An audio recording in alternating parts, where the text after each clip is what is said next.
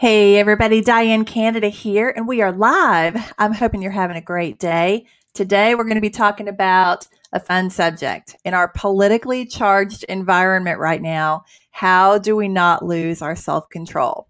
How do we maintain our dignity when everything is getting us upset and just ready to help us fly off the rails? So we're going to be talking about that today. Come on back and I'll be right back with you. Now's the time for faith. Your holy name, even when my whole world falls apart. Father, your light shines brighter in the dark.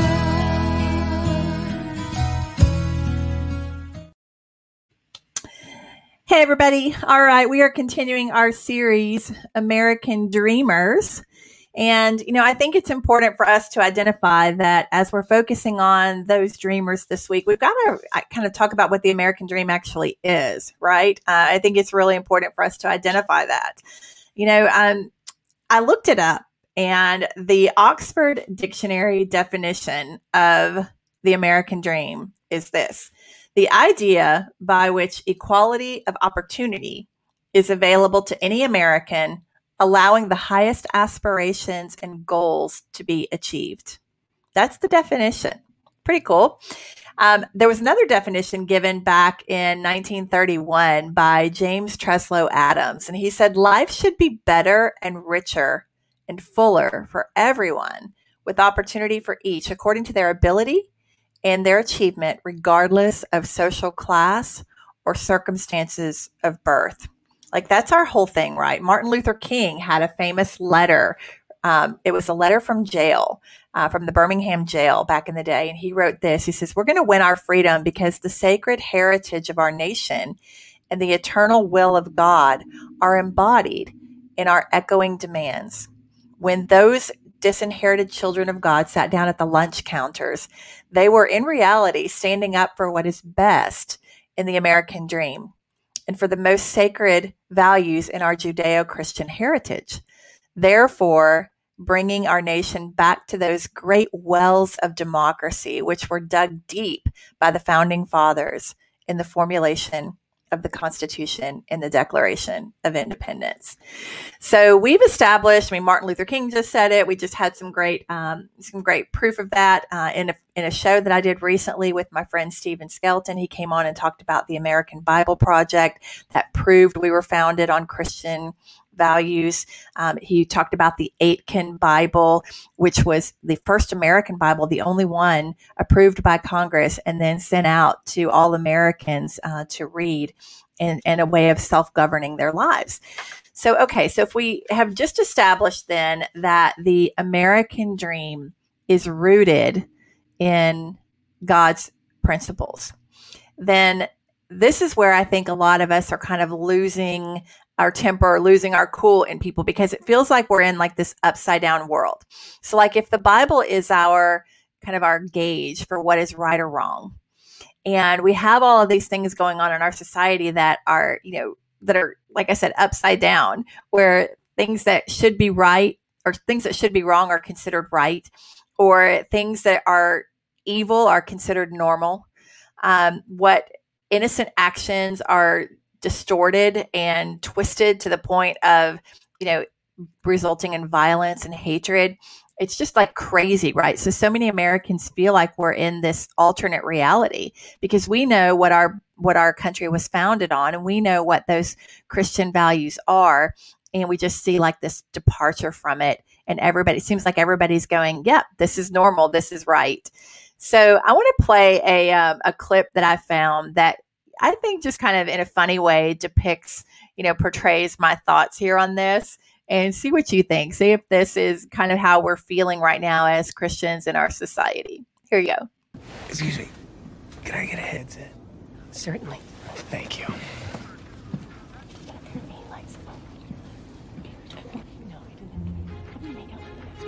Oh, my God, it's disgusting. Yeah. Miss? I'll be right there, sir. Where's your headset? She's busy right now, but it's coming. For crying out loud, you're missing important plot points. Ma'am? Could you give me a second, sir?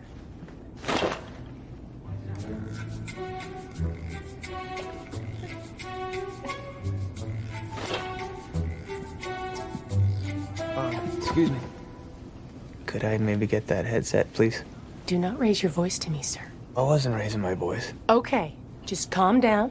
I am calm. I just want my headset. Sir, our country is going through a very difficult time right now, and if you're not going to cooperate... I don't know where a headset ties into patriotism. Is there a problem here, sir? I don't think so. Can you come to the back of the plane with me so we can have a talk? A talk about what? There's not a problem. The steward is just keeps... Flight attendant. The flight attendant keeps ignoring me when I ask... Calm down. I am calm. What is it with you people? You people?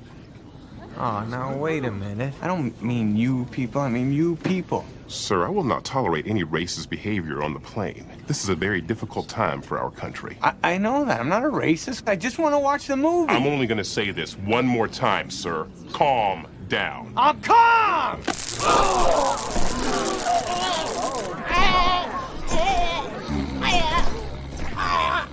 All rise. What do you think? Oh, not guilty. It's a no-brainer. Mr. Busnick. In case 723, assault and battery against a flight attendant, I find you guilty. I mean, is that like so what we're living right now? I thought that was just so fitting, you know, for how so many of us feel right now. You know, I speak a lot on offense, and when someone's trying to get a rise out of us, right, and they're trying to hurt us or they're trying to hurt someone that we love, we're generally going to take that bait, right? We're generally going to lose control. The minute that we do that, though, they win, and we lose all credibility in that moment. You know, obviously that was an exaggeration of that point I'm trying to make, but a lot of people will say, well, I can't help it, right? I just can't help it. Well, the truth is that we can help it. And God wouldn't have given us his direction and his guidance if we were not capable of helping it, right? So I want to kind of go through some thoughts with you today that just kind of came to my mind. And, you know, we can actually decide ahead of time to refuse to be offended. Like, we could just get it in our heads. We could say, like, ahead of time, I refuse to be offended. It is so empowering to take that stand on things. You know, compassion, empathy, love, and sometimes even pity help us to do that. The joy of the Lord is our strength, and it baffles the minds of our adversaries. They just cannot wrap their heads around, like, how can all of this be melting down around you and you maintain your balance? How can you keep your joy? How can you not take the bait? How can you not fall prey to that? And I love people who exude this quiet confidence, this humility, and this compassion. I've always gravitated toward those types of people who have, who are so calm in the middle of really upsetting situations. I think it's such a sign of strength. And it's not about being checked out. Like, it's not about ignoring people. It's not about being condescending or being superior. It's nothing like that. It's all about being rock solid in whose we are and genuinely wishing that everybody could be that rock solid. When someone is absolutely freaking out in front of us, and even when we've done it in the past, like even when we've freaked out, generally it can be traced back to something hurtful or something unresolved or some kind of a character issue that God is still developing in us. You know, so joy is a quiet, more of like an inner knowing that no matter what is going on, everything's going to be okay because God's got us in the palm of his hand. You know, we can make statements and we can stand up against evil. We can stand up against lies. I'm not saying that we have this passive, like laid back kind of life, but what we can do is we can have, again, that quiet confidence and that joy and just be immovable, you know, and not allow people to have that kind of power over us to knock us off our game or to offend us. You know, nobody can offend us without our permission. It's just always usually sprinkled with a little bit of truth that sets us off, right? So, but what's going on in our society right now in this kind of upside down world, that's what I want to more explore today. Now, it's no surprise to God what's going on. Everything that's happening in our society right now, it's biblical. He knew these days were coming, and I'm just going to share a couple of scriptures with you that, you know, that kind of reiterate that. So in Isaiah 5, he says, "Woe to those who call evil good and good evil, who put darkness for light and light for darkness, who put bitter for sweet and sweet for bitter. Woe to those who are wise in their own eyes and shrewd in their own sight." Are we seeing a world full of that right now?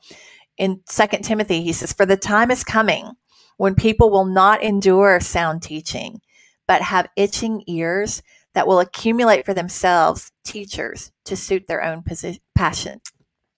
And also in 2 Timothy, he says, "But understand this, that in the last days, there will come times of difficulty." This is really chilling, you guys. "For people will be lovers of self, lovers of money, proud, arrogant, abusive, disobedient to their parents, ungrateful, unholy, heartless, unappeasable, slanderous, without self-control, brutal, not loving the good, treacherous, reckless, swollen with conceit, lovers of pleasure rather than lovers of God, having the appearance of godliness but denying its power. Avoid such people." So this is what God says in the Bible. This is the way he describes human nature, and especially as we come into our last days, which I really do believe that we're in. So how do we fix it? Like, how do we navigate this upside down world? And especially when we talk about the American dreamer, like how, if we don't cultivate an environment for dreamers to achieve their God-given potential, and it really comes back to these principles that I'm talking about, then this American dream that we really strive for and that we really hope for and that every American should have the ability to reach for is null and void. It's squashed. So this is how we do it. And I've been touching on it a little bit, but that joy, that inner knowing that no matter what, we're just passing through. And you know, if we have that eternal viewpoint and we understand human nature, we understand that everybody here is walking through something hard. Everybody here is a sinner. Everybody here is subject to human nature. If we understand that, then we can have compassion. And we know that the only way we're going to be able to overcome and follow God's principles is through his power. And we get to tap into that every day. Like, we can actually say to God, even in a moment, "Lord, please hold my tongue, bridle my tongue." God tells us to bridle the tongue. You know, please don't let me say something that's going to be hurtful, that is going to do damage long-term. You know, you can ask him in those moments when you start to feel that blood pressure rising up, you can say, "Lord, please calm my heart," just under your breath in those moments. And the key is remembering to ask, right? Because we're in that heated moment. We're in that heated emotion. And it's just so easy to just give in to the temptation to react, right? But if we can learn how to respond instead of react, man, there's power in that. So much power in that. So I'm going to share with you some other scriptures that I think it's always important when we're talking about things like this. I don't want to just give you my opinion. I want to back it up with what God says. And so here's some other things to consider when we're navigating this politically charged world right now. God says in Galatians, he says, "You, my brothers and sisters, were called to be free." I love that. "We do not use your freedom to indulge the flesh. Rather, serve one another humbly in love. For the whole law is fulfilled in keeping this one command, to love your neighbor as yourself." And boy, it's hard to love people when they're making us mad. He says, though, he warns us, "If you bite and devour each other, watch out, for you will be destroyed by each other." We've got to be united. So the acts of human nature, what he refers to as our flesh, are obvious. They're sexual immorality, they're impurity, debauchery, idolatry, hatred, discord, jealousy, fits of rage, selfish ambitions, dissensions, factions, and envy. These are the things that a lot of us are so susceptible to right now in our society. And he goes on and on with some other things there. He says, "I warn you, as I did before, that those who live like this will not inherit the kingdom of God." Now, I know a lot of us being Christians, we wondered, is he talking about here on earth or is he talking about in heaven? Jesus came once and for all to cover all of our sins. So I want to make that clear. I think what he's talking about here is tapping into that kingdom in our earthly life. He says, but the fruit of the Spirit is love, joy, peace. Let me back up to love for just a second. So love doesn't mean that you always feel love, right? It doesn't mean that you always feel like close or warm and fuzzy with somebody. Love is an act. It's being angry, being upset, but yet still doing the right thing because they are a child. Like, this is what helps me. A lot of times I'll just think to myself, they are a child of God. God knitted them together in their mother's womb. And they've had a lot of experiences and they've had a lot of maybe traumas in their life. And they've had things that they're still trying to work out, just like I am. And so it's behaving in a way out of honor for God and the fact that they are a child of God that doesn't hurt them. It's showing kindness. It's showing all of this fruit of the Spirit, even though we don't feel like it.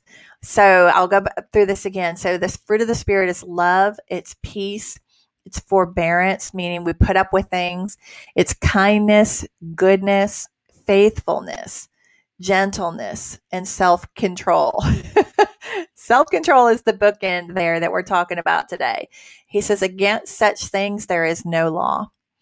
So we can't do this without him, right? I mean, this is how we're going to keep our cool, is by being mindful of these things. It's deciding ahead of time before we go out in the world or before we encounter somebody. It's deciding that you're going to stay stable, you're going to be immovable, and you're going to tap into God's strength in order to do it.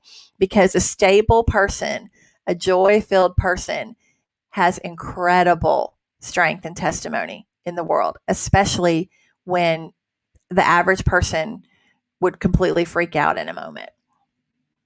God also has some other scriptures I want to share here. He says, good sense makes one slow to anger, and it is his glory to overlook an offense. I see this a lot, especially here lately, even within the Republican Party. There have been a lot of things that have been happening lately where, and Republicans kind of have a reputation for eating their own. And I think that's true.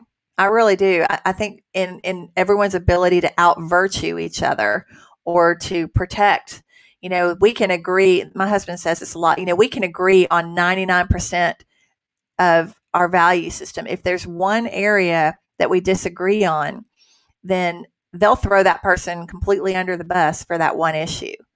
In contrast with Democrats, they could only agree on one issue and disagree on 99, and they'll stick together because, by God, they've got that one thing in common. So I think a lot of this offense, a lot of this stuff that's going on even within our own party, we've got to stop it. I mean, we've absolutely got to stop it. We've got to cover and overlook an offense. Again, just refuse to be offended and not be looking at ways to throw each other under the bus, but instead be willing to cover each other, be willing to stand up and have each other's backs. I mean, what a concept, right?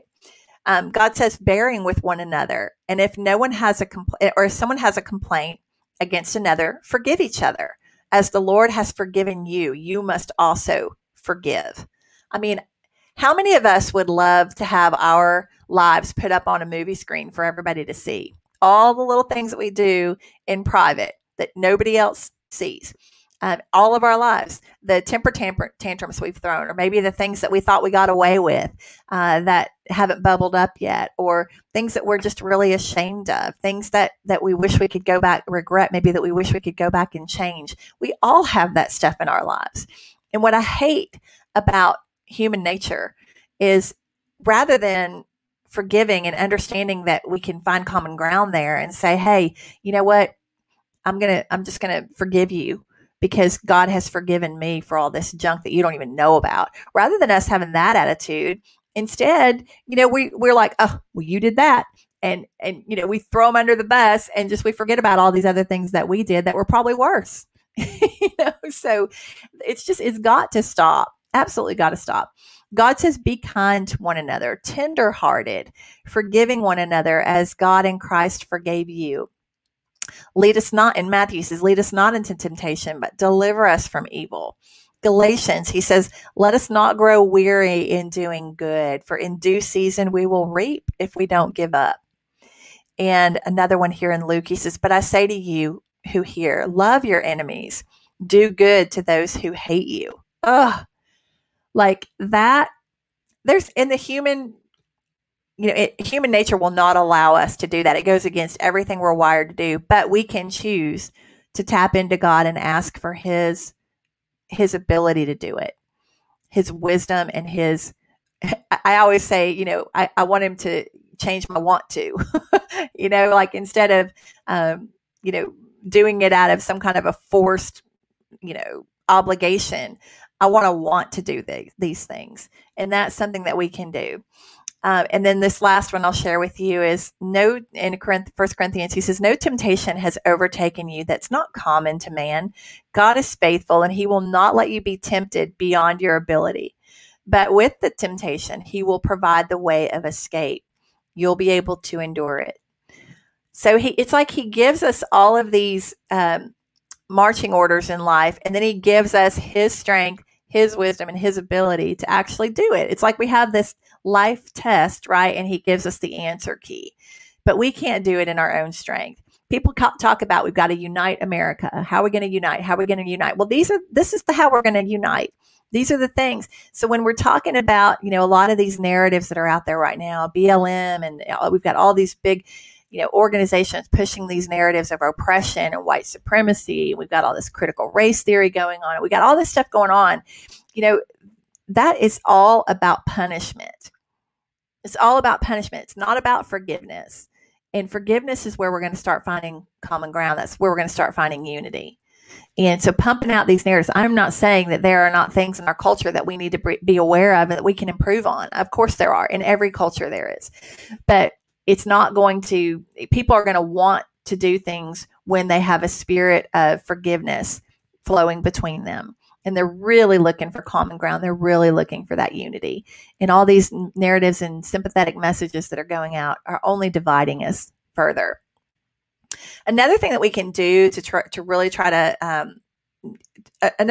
maintain our self-control and not lose it when we get mad is we can ask people questions, especially when we start talking about our American environment, you know, this culture that we're trying to maintain where, you know, capitalism and free markets, all of that can thrive because that is what drives ingenuity. It's what drives innovation. It's what drives creativity and productivity, all those things. We've got people that are going against us with these ideals of Marxism and socialism. We're getting mad out there. Something we can do is start asking some simple questions. We could say to somebody, you know, you seem to be pretty, you know, strong-minded, and you seem to be very independent. How would you like to live in America where that is taken away from you? You know, and well, it wouldn't be taken away. You know, they're going to start stammering and say, well, you understand that's what socialism is, right? It's everything going into one pot and things being divvied out by the government. You're going to be told where to work. You're going to be told what to wear. You're going to be told what you can eat and when. You're going to be told where you can go and what time you need to be. I mean, you understand that that's where we're headed with the ideals. So how would you enjoy an America like that, as independent as you are? You know, so you can just start asking questions that are going to plant seeds. And again, they're probably not going to respond favorably the first time, but they're going to go away and they're going to think about that, you know? And again, you haven't lost your composure. You haven't lost your balance, but you're planting seeds for them. And we have to ask God to give us that strength, to give us the right words in those moments, to give us the right attitude. He's faithful to do that when we ask. I do it all the time. And I can tell you he's faithful in it. There have been so many occasions where I didn't know how to handle a situation. And under my breath, just very quickly under my breath, I'd say, God, help me. Sometimes it's just daddy help, you know, but the key is remembering to ask. We forget that a lot, again, because we get caught up in the moment. But this is the way we're going to win hearts and minds, guys. This is how we're going to do it, by allowing ourselves to tap into God, by refusing to be offended, by coming from a place of empathy and compassion, remembering all of this fruit of the Spirit that I just talked about, you know, and especially self-control being the bookend there. we don't have the luxury of a meltdown. We don't have that luxury. Our country's at stake, and our children are watching us. And as they're going about their lives and they're learning how to interact with people who are also on these same agendas, they're going to learn from you. And it's going to start at the grassroots level. I am 100% convinced of this.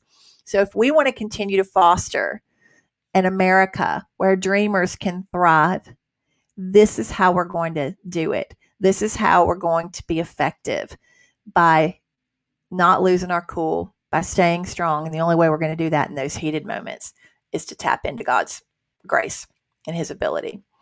Yeah. My hubby's watching. Hey, darling. He says, ask and you shall receive. That's right. That's exactly right.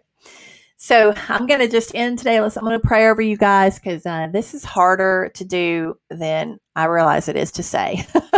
And we're going to need, supernatural grace in order to continue to navigate these end times and not sin when we're so angry. Let's use it as fuel, guys. Let's not let it be our kryptonite. All right. So let me pray over you. Father God, I lift up everyone under the sound of my voice right now. And Lord, as hearts are raging or hearts are fearful in our current political climate, Lord, I ask you to calm them right now. Just like you speak to the seas, Lord, I ask you to calm our hearts, to calm all of those emotions, to bring them into order. And Lord, to know that you've given us everything we need to not only navigate the world, but to do it peacefully. You give us that peace that surpasses understanding. Only you can do that. And Lord, I ask you to just blanket everyone today that's listening. Blanket them in this peace.